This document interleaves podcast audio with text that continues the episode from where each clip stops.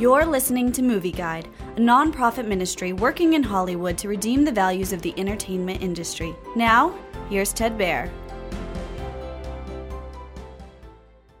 Jurassic World Dominion brings back the leading cast members of the first Jurassic Park movie.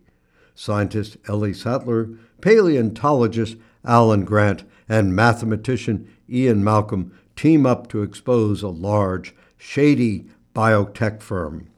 The firm has recreated an extinct species of large locust that's eating all the world's crops except for the corporation's modified ones.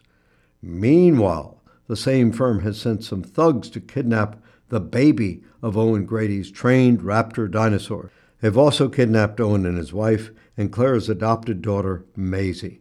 The two situations turn out to be related, so the five heroes all team up together.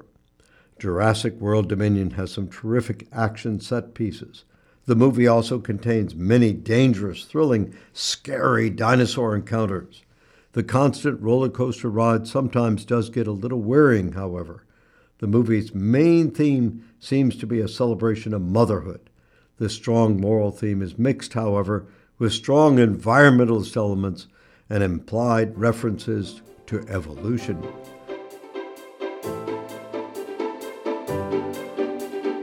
Movie Guide works to protect you and your family from the negative influences of the media and is also working in Hollywood to redeem its values from a biblical perspective. For the latest Movie Guide reviews and articles, go to movieguide.org or download the app to your Apple or Android device.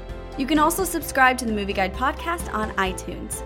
Support Movie Guide's mission to transform the culture by redeeming the media.